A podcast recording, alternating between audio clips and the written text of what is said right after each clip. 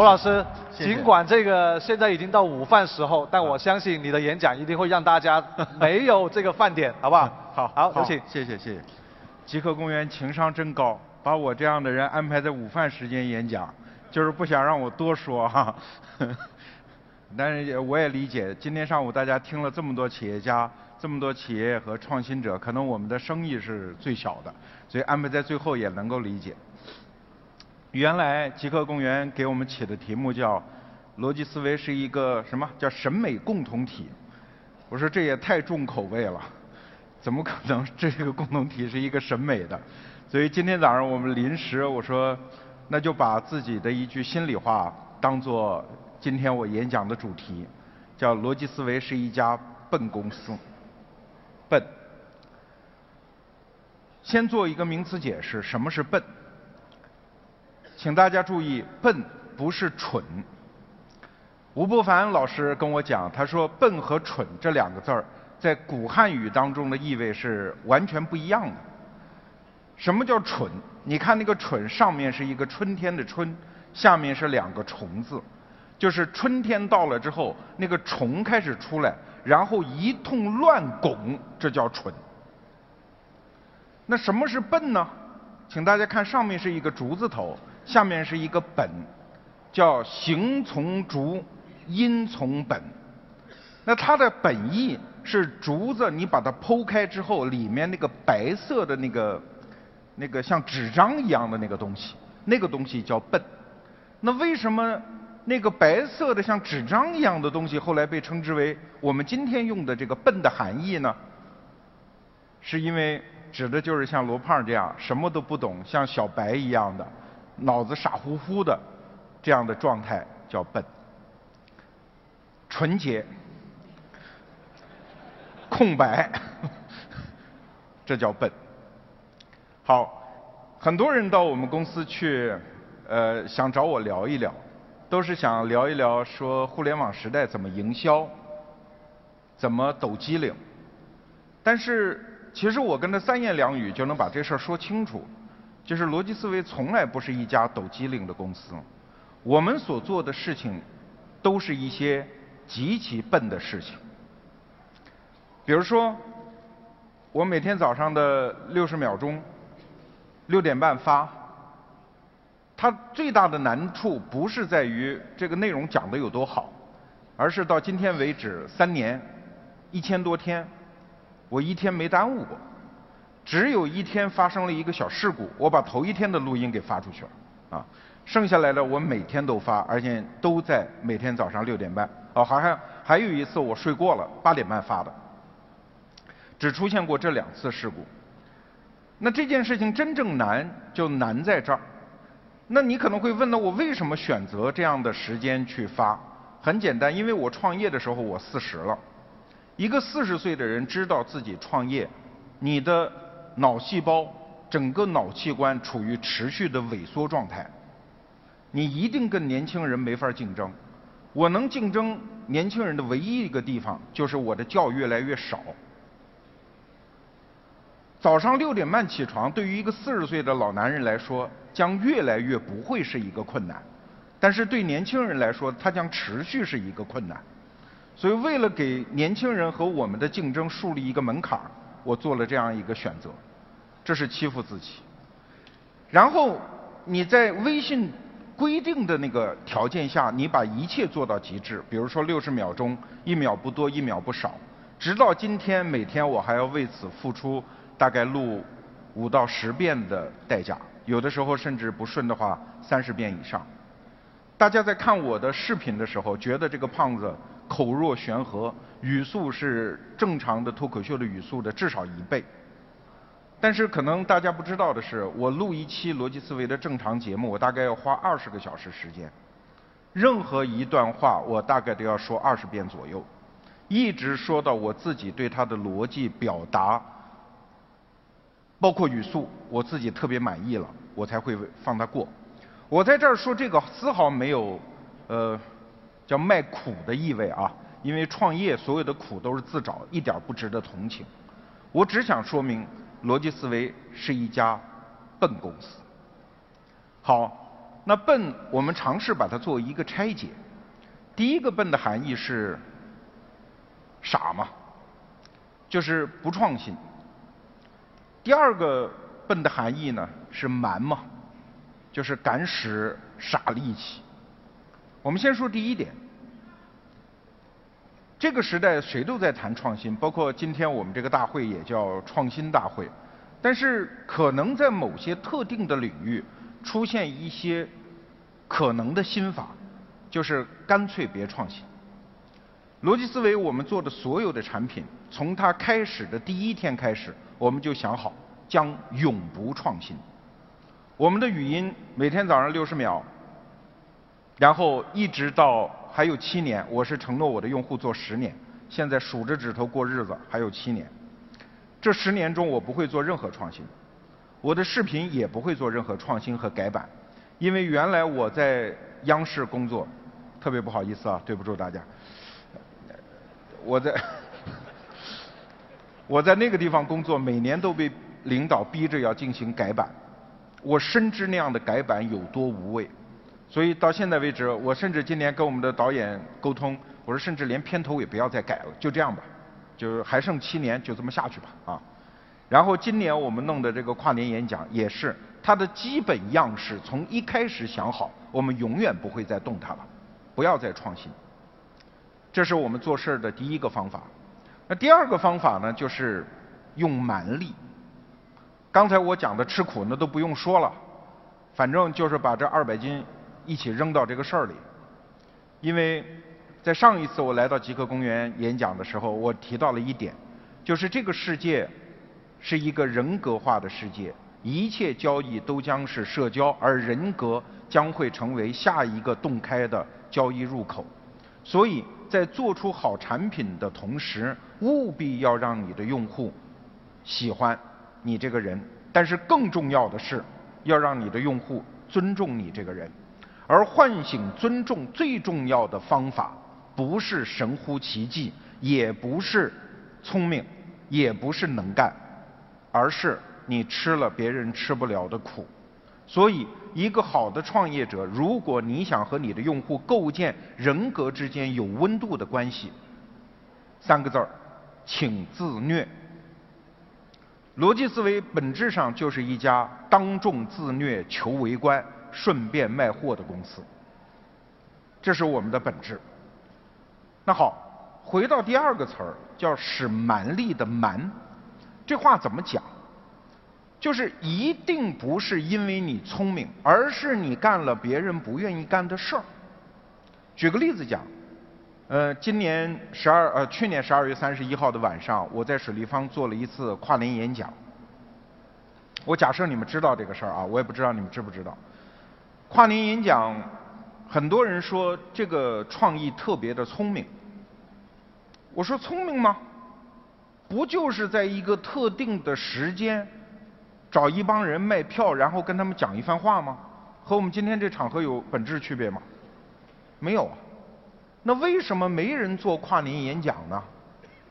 原因很简单，不是因为我聪明，而是我敢干一件别人不敢干的事儿。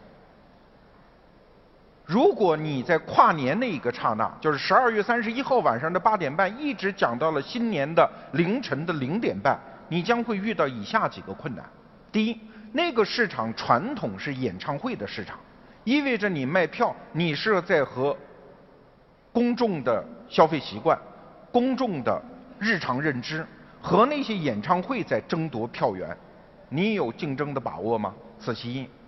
第二。凌晨零点半钟，你如果纠集了几千人，尤其在北京这样的大城市，那个时候的公共交通完全已经停止，请问你的疏散等等一系列的组织难题怎么进行？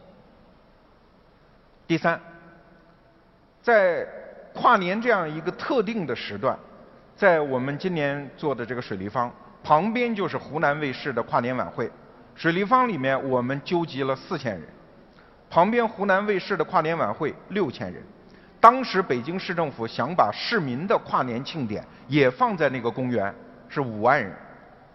也就意味着零点的半的时候，那个地方将有六万人同时疏散，而就在三百六十五天前，在上海的那个疏散，正好还发生过踩踏事件。所以这样的一个特定时点的特定压力，对于任何主办者来说都有可能知难而退。事实上，在跨年演讲还办得不错之后，有一个我的朋友就问我，说：“胖子，有没有类似的好主意给我出一个呀？”我说：“那你也办跨年演讲吧。”他说：“我不跟你裹乱了，我我也不跟你竞争了啊，我竞争力那么强，万一把你挤垮了怎么办？”我说：“那我给你再挑个日子吧，你做农历正月大年十六办一个节，叫开工节，对吧？你在这个，这不是这个日子独一无二啊，没人在这一天搞活动啊。任何行业，你作为一个领袖性的意见领袖性的，你在这一天办一个大会来发布行业趋势什么，然后哎，我觉得票也很好卖，因为一定会有大量的老板最头疼的就是过完年员工不收心嘛。”对吧？给一人买一张票来听一下你的演讲，然后收收心，第二天好干活，多好！他刚开始很兴奋，然后一转念就跟我讲说这活没法干，为什么？因为意味着春节期间我要干活，对吧？不仅是他要干活哦，你得卖票，但是你要卖给那些完全对这个话题已经无感的正在过年的中国人。而且你的一切场地支持方、一切供应商都在过节，你要说服这么多人不过节陪着你去干活，困难可想而知。对，请注意，中国人是一个聪明、能干、勤劳的民族。如果这个市场上有一些地方还没有干，请注意，一定是因为它成本太高、难度太大才没人干。绝对不是因为你呀聪明，所以你圈了一片地，就这么简单。所以很多人在说逻辑思维是一家聪明的公司，想做出一些创意性的工作。我从来不承认，我们只不过第一比较傻，第二比较蛮。我们在一些本来不该长东西的一个寸草不生的土壤上，直接把队伍开过去，把这事儿干了。事实上，直到去年的十一月份，还有人告诉我们，你们的活动很可能公安局不会批，而当时我们的票已经卖完了。那当时我就想了，就实在不行，我就挨个退票了。我卖房子卖地，我赔他嘛，对吧？但是我就先开进去再说，这就是瞒，这也是笨的一个指征。那好，大家会说，你这叫自黑。你罗胖子肯定不是一个智商低于平均水平线下的人，对吧？那你为什么要做一家又笨又傻又蛮的公司？我想可能原因是这样：在来极客公园做这场演讲的时候，我心里盘算了一下，大概可能是因为我们算账的某些方式跟别人不一样。那今天时间有限，我主要讲我自己算账有三个公式，可能跟别人不一样。第一个要素，我带到这个公式里的是时间问题。在做跨年演讲之前，我去找暴风影音的冯鑫去聊了一次，因为去年他是腰股嘛，啊，然后他给了我一句我印象最深的话，他说：“任何一个行当最重要的事情就叫不下牌桌。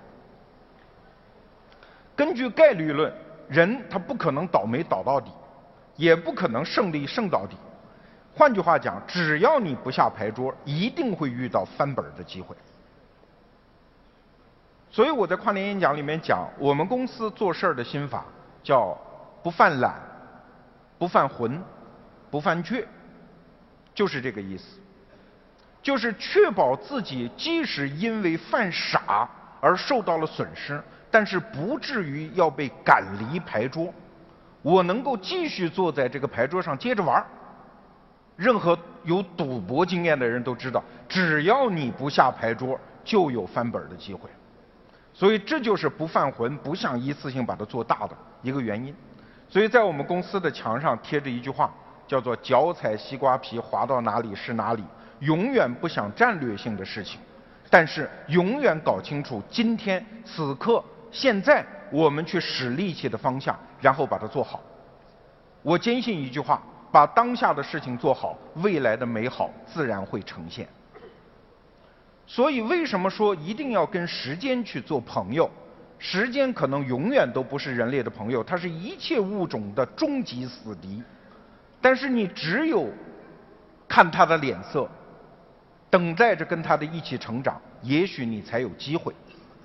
就像跨年演讲，很多人在问我，到底你这个产品是为啥？我说，可能我也不知道为啥，我只知道先把这个地圈下来。因为事实上，我在做这个产品之前。我已经算到了一些，就是它可能能能持续下来的一些原因。比如说，大家想，从一月一号到一月三号，全中国人民都在放假，所以理论上不应该会出现重大的商业新闻。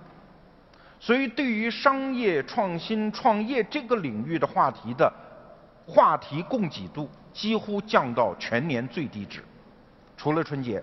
那就是意味着我在跨年演讲当中提出来的观点，如果观点的水平在正常线以下、以上，只要水平在正常线以上，我就可以刷屏三天。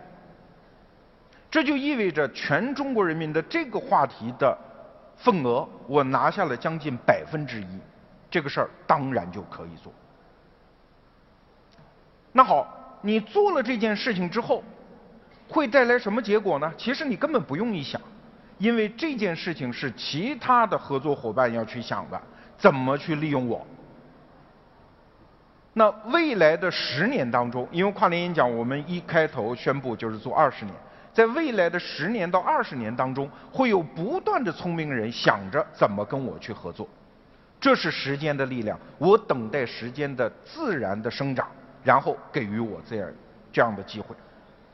那事实上，逻辑思维，我们做其他任何事情也都在按照这样的一个心法。为什么不创新？就是因为我要和我的用户之间互相驯化。请注意，就是驯骡子、驯马、驯狗、驯狼的那个驯化。我要被我的用户驯化，我的用户也会被我驯化。我们是一个互驯的过程。我的被驯化就是我要做一个我的主人们觉得你的行为完全可以期待的一个小动物，对吧？每天要遛，这个狗才叫乖。如果你时而要遛，时而不要遛，这事儿就不对。重要的是推动我和我的用户最广大的用户之间的那种可协作度，所以用结构性的时间去做事儿，这是一个。最靠谱的协作度的张开。整个现代社会是一个什么结构？是不断的把一些技能不确定性进行封装，然后甩出接口来和整个社会系统进行协作的一个结构。每一个层面都是不断进行封装、不断甩出接口的过程。就像我们的电脑里面，主板、硬盘本身是一个结构。各自封装好，然后甩出接口对装，而整个电脑又变成一个结构，只甩出一个傻瓜式的界面和我们进行接口，而我们完全不必知道这个电脑里面发生的是什么。航空公司把那么复杂的航空业、机械业、飞机的机械和飞行员的培训变成一个封装的结构，然后甩出一个接口来，叫卖飞机票和我们进行对接，我们完全没必要知道里面是什么。所以。这个时代的创业者，尤其像我们内容创业者，我觉得最好的心法，恰恰不是去追逐什么十万加，什么每一篇文章去刷屏，那个不重要，因为它形不成协作接口，形成协作接口，形成生意，形成现金流，是你要给你的用户固定的期待，有一定价值稳定性的价值生产过程。所以，这才是我们努力的主动去做一家笨公司的原因。这是把时间这个维度带入我们的公式。那第二个维度呢？我称之为叫势能。势能这个词儿特别不好理解，因为它不是品牌，虽然表面上跟品牌一样，都表现为能见度。但是品牌是什么？品牌它基本上可以分解成两个东西，第一叫知名度，第二叫美誉度。但是品牌仍然不是势能。我给大家举一个例子，这个例子可能不不便于外传哈。比如说，《人民日报》，《人民日报》的品牌其实到现在也没怎么变过，是一个老品牌。但是大家想想，如果二十年前《人民日报》那个时候我研究生刚毕业，愿意让我去工作，那对我来说这就是上天啊。如果是十年前，人民日报如果让我去工作，我可能得想一想，或者我根本就不会去。就在去年，有一个朋友说：“我介绍你去跟人民日报合作，好不好？”我说：“算了，逻辑思维怎么能和人民日报搞在一起呢？”请注意，这是势能。人民日报的品牌并没有发生重大变化，它的知名度从来也就这样，它的美誉度。从来也就是那样，对吧？但是它的势能在过去二十年里发生了巨大的跌落。大家有没有这样的感觉？我没有，我没有伤害任何人的意思，我只是描述一个客观现象。比如说张海迪大姐姐，品牌品牌仍然很好啊，知名度很高，美誉度也很高，提到她大家都夸，对吧？但是谁会愿意跟她合作呢？所以它势能极低，但是另外一位女士，也是老师级别的苍井空老师，知名度未必有张海迪高，有些老人家可能不知道，美誉度大家都懂，但是它的势能就是极高。如果一家游戏公司办年会的话，请到苍井空老师，那是一件很好的送给屌丝们、宅男们的好礼物。这就叫势能，势能是观察这个市场、观察自身状况、内省自己状况的一个全新的在互联网时代出现的新标尺。那怎么理解这个势能？我个人的理解是，势能是可合作度，就是你和品牌一样在市场上变成了能见度，但是有的能见度并不能转化为合作度。而势能就是你一旦起来之后，大家都想上来摸你一下，跟你发生点什么，那个叫势能。两个美女，一个是觉得好看，一个是想把她摁倒。前者有品牌，后者有势能。那为什么在这个时代会出现这样的一个新标尺？是因为我们的商业的基础环境正在出现变化。过去的商业是建立在固定性的基础上，有确定的需求、确定的供给、确定的市场结构，在这种情况下做品牌当然就是有用的。像阿迪、像可口可乐，用长期的时间、资本、资源的积累，买每一个球星，尽量赞助多的球赛，它渐渐的就可以奠定出一个品牌的高度。这种建设品牌的方式，我称之为叫造塔，也就是在一块固定的地基上往上面垒，垒出一个高度，成为能见度。但是，今天我们的商业环境，可能多多少少的已经流沙化，就没有确定性的基础。你今天建一个塔，明天很可能就倒。今天才享有大量的美誉度。甚至你都可以把大量的记者带到迪拜去旅行，但是与此同时，拦不住有一些人在背后骂你，而且骂的可能在迪拜你身边的记者都没法替你说话。这是一个流沙一般的环境。那我们把流沙的这个比方往前再推到极致，海洋。海洋是一种我们现在不太习惯的一种。跟他博弈的一个对象，就像一八四零年鸦片战争期间，中国的很多将领面对海军，实际上是手足无措的。我们在学中学历史的时候，还在告诉我们说，林则徐守广州的时候守得挺好，但是这是缺乏常识的说法，因为海军作战不存在防守问题，海军作战从来只存在进攻问题，对吧？你林则徐在广州虎门炮台，你守得再好，人家不跟你在这儿打，直接调转船头跑到浙江定海去打了，哪有什么防守的好的问题？所以这就是海洋式的环境给我们这一代人带来的一个不确定性的环境。好，那我讲的势能其实就是适应于海洋环境的。势能我同样获得高度，但是我不再是就地去建塔，因为没有。已经没有这个可能性，所以在海上造浪怎么办？一定是横推，让此处之水到彼处，于是它会形成一个浪头。越是跨界久远，它就越能形成一个峰值性的高度。但是这还不是最重要的，最重要的是你一定要心知肚明，你形成的任何一个高度必然会紧接着发生下跌。所以形成高度，并且主动让它下跌，并伺机寻出下一个高度，推动下一波浪的发展，这叫势能。就像我们为什么要做跨年演讲，这实际上是我深知肚明。这家公司如果我们已经引入了投资，我们必须向投资人负责，我们必须要到资本市场上呈现出价值。而如果逻辑思维这家公司，它的所有价值都放在罗胖一个人每天早上六十秒、每周一段视频，这家公司的价值基础非常不稳固。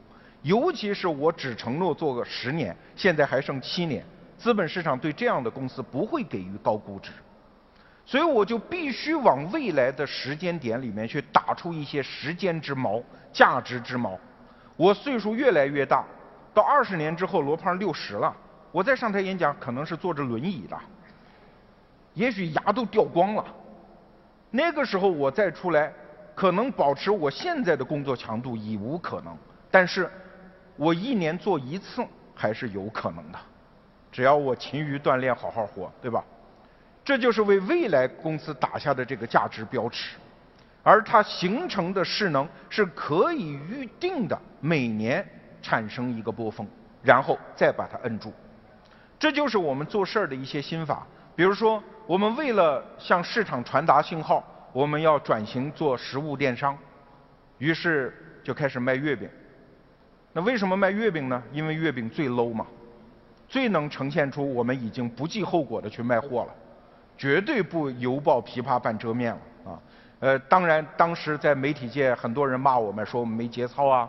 呃，包括你现在到百度上搜，还能搜到一篇文章，叫《逻辑思维是个骗局》，是因为他觉得罗胖原来是个读书人，怎么现在变成了一个商人啊？他悲痛欲绝。那没办法，我认为做生意是最有尊严的生活方式，比做慈善还有尊严。这就是我们这个计算公式里面的第二个不同的地方，我们在考虑势能对某一件事情的价值增值。当然，我们还在考虑第三个因素，这也是我们公式和别人不一样的地方，就是进化性的趋势。所谓的进化，按照最近我最新一期节目讲的《物演通论》，王东岳先生的那个原理，所谓的进化就是分化，所谓的分化就是残化，所谓的残化就是畸变，所谓的畸变就是病理，而病理的自体系化过程就是。新的平衡的达成，也就是生理的形成过程。这段话听得有点像天书啊，但是实际上就是怎么回事就是商业的发展实际上是宇宙一百三十八亿年总的演化趋势的一个最末端的进程而已。一个商人判断市场的总趋势，我坚信一个生物学的规律，那就是会越来越形成分工。分工的结果就是每一个公司只干自己最专业的事情。就在两年前，一个司机如果不投靠到一家公司，还无法独立存活。但是随着互联网的商业模式的演进，今天一个司机可以成为一个独立的手艺人，靠 Uber、滴滴这样的平台可以独自开始挣钱。这是我们算一切账的一个根本性的思维基础。比如说，逻辑思维一直在讲，知识一定可以卖到钱，知识不应该去免费分享，知识不应该成为广告的先行军和炮灰。知识应该可以直接收费。当然，我个人判断这个趋势，在二零一六年仍然不是风口，在二零一七年下半年，我个人的感觉是这样啊，没有任何的证据。二零一七年的下半年，知识分享会成为一个重要的收费商业的入口。我的判断的所有机理都是这个：一个能做内容的人，一个会写字儿的人，他的价值其实极大。那之所以今天没有在市场上能够兑换出价值，是因为整个商业环境的物演、生物性的演化过程还没有到那个节点。那好，我们到前面等着它，我们形成这样的节点。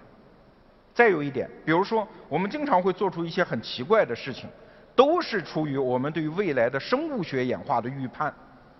比如说，最近我们和李善友教授办的混沌研习社。开始做出了一个承诺，叫互为独家合作伙伴。什么意思？就是逻辑思维将来再卖任何商学院体系的知识内容，我们只卖混沌研习社的。反过来，混沌研习社所有的在线会员销售只通过逻辑思维进行。大家觉得这样的商业合作简直是匪夷所思，对吧？这叫自废武功。但是大家想一想。它的本质是什么？本质就是这一纸协议的签订，混沌研习社成为逻辑思维生产商学院知识和课程的生产车间，而我没有为此付一分钱的，哪怕是投资性的付出。但是反过来想，逻辑思维干了这么多年，其实就是为了李善友教授这家创业公司做了一个市场营销部门而已。他成了我的车间，我成了他的部门。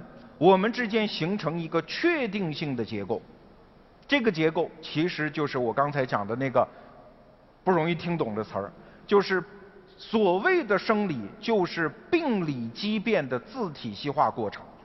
每一个器官自废武功，进化出一个独特的功能，然后和其他发生同样病变的器官形成一个互相支撑的自体系化结构。商学界其实在几年前就已经提出，未来的企业竞争本质上不是企业和企业之间的竞争，而是企业群团和企业群团之间的竞争，是产业链条和产业链条之间的竞争。在这个市场上，不仅着眼于自己体系内部的元素，而是在全社会去找到最牛逼的人、最牛逼的机构，去形成和自己的互相代偿性的。激化的病变式的自体系化的结构，这话说的可能已经太绕弯子了啊！给大家举一个最简单的例子，在生物进化史上，最早出现了腔肠动物，就是把自己的细胞卷成一根管儿，让海水从中流过，捕捉其中的能量和养料。但是这根管儿它自然的会形成一种叫分化过程，比如说。腔肠动物越来越多，对环境的压力越来越大，那它会怎么办？它就会进一步的要去吸取海水中的那些残余的养料，原来无法吸取的养料。于是围绕这根管儿，这就是后来的原始的肠管，就分化出了肝脏细胞，要把那些有毒的细菌通过肝脏这个化工厂也能把它消化掉。第二，出现了胆囊，要把大分子的脂肪乳化成血液可以吸收的养分。第三，出现了胰脏分泌蛋白酶，可以把蛋白质细胞进行消化掉。于是到我们今天如此高级的动物的物种，我们的整个消化道器官其实仍仍然是最原始的腔肠动物形成的肝脏细胞、胆囊细胞和胰脏细胞的一个分化，然后再构合的一个组织过程。我不想讲什么科学，我只想讲我们思考问题的思路，用生物学的思维去思考。未来产业的发展趋势到底是什么？然后主动的先前进半步，做一些尝试性的实验，去做这种事情，然后按照这种分化、残化、再构合的总的演化趋势，去规划自己企业的发展。逻辑思维到今天为止仍然一家非常小的公司，有太多事情做的也不是特别的我们自己满意，但是我们知道。推动演化趋势是我们的根本的使命。我们现在一共有九十五个人员工。我们最新的行政总监上任之后，我们 CEO 托布花就跟他讲了一句话，说你负责管理这个公司的所有秩序，不准出乱子。但是我给你就一个前提条件，不许下发任何一个规定。所以我们是一家没有任何一个规定的公司，从上班时间到 KPI 没有任何一个规定，所有的真的叫娱乐基本靠手，通讯基本靠吼。任何对大家的行为的所谓的管理，都是靠人和人之间的随机进行。我们不试图依靠确定性的规则来管理这家公司，目标很简单，我不希望它在演化过程当中当下就出现确定性。再比如说，我们公司九十个人，五十个技术，但是我们有十个 VP，为什么要分这么多 VP？是为了要在内部消解 VP 的权威度，告诉大家 VP 不值钱。我们公司的 VP 翻译成英文叫 very poor。那大家会说，那你为什么不强化管理？是因为我要为这家公司的进化和演化留出大量的可能性。一方面，我们有可能把这个公司拆了，变成一堆小的创业公司。我们也可能随时和一个庞然大物合了，变成别人的一个部门；我们也可能采取和混沌研习社那种方法，我们几家自认为调性比较相当的公司，我们突然变成一个企业集团。这些可能我们必须保持，所以我们就要推动、推迟这家公司自体系化的过程，变成一个自我分布的一个结构，把它尽可能往后推。而所有这些在外界看起来非常奇葩的做法，本质上都出于我们对于公司管理、公司发展本质是生物演化的这个基本判断。好，今天给大家做了这样三个，这是我们自己近一年半来公司化的思考：第一，把时间的要素放到你的公式当中；第二，把势能这个要素放到你的公司思考当中；第三，把生物的演化趋势。带入到你的公司公式当中，也许你的结论和你的伙伴、你的友商们就从此不同。这是我们的实验，谢谢各位。谢谢谢谢罗老师，罗老师请留步。啊，哎呀，这个罗老师的演讲总是无法琢磨，我们应该叫你叫大师。哎，别别别别别。哎，一如感谢这个罗老师给我们带来这么多欢乐和思考。那么在此呢，我也仅代表猎聘和极客公园。颁发一个叫做“颠覆力量 Change Maker” 的大奖给你。好，谢谢，谢谢，谢谢，谢谢，谢谢罗老师。来，我们。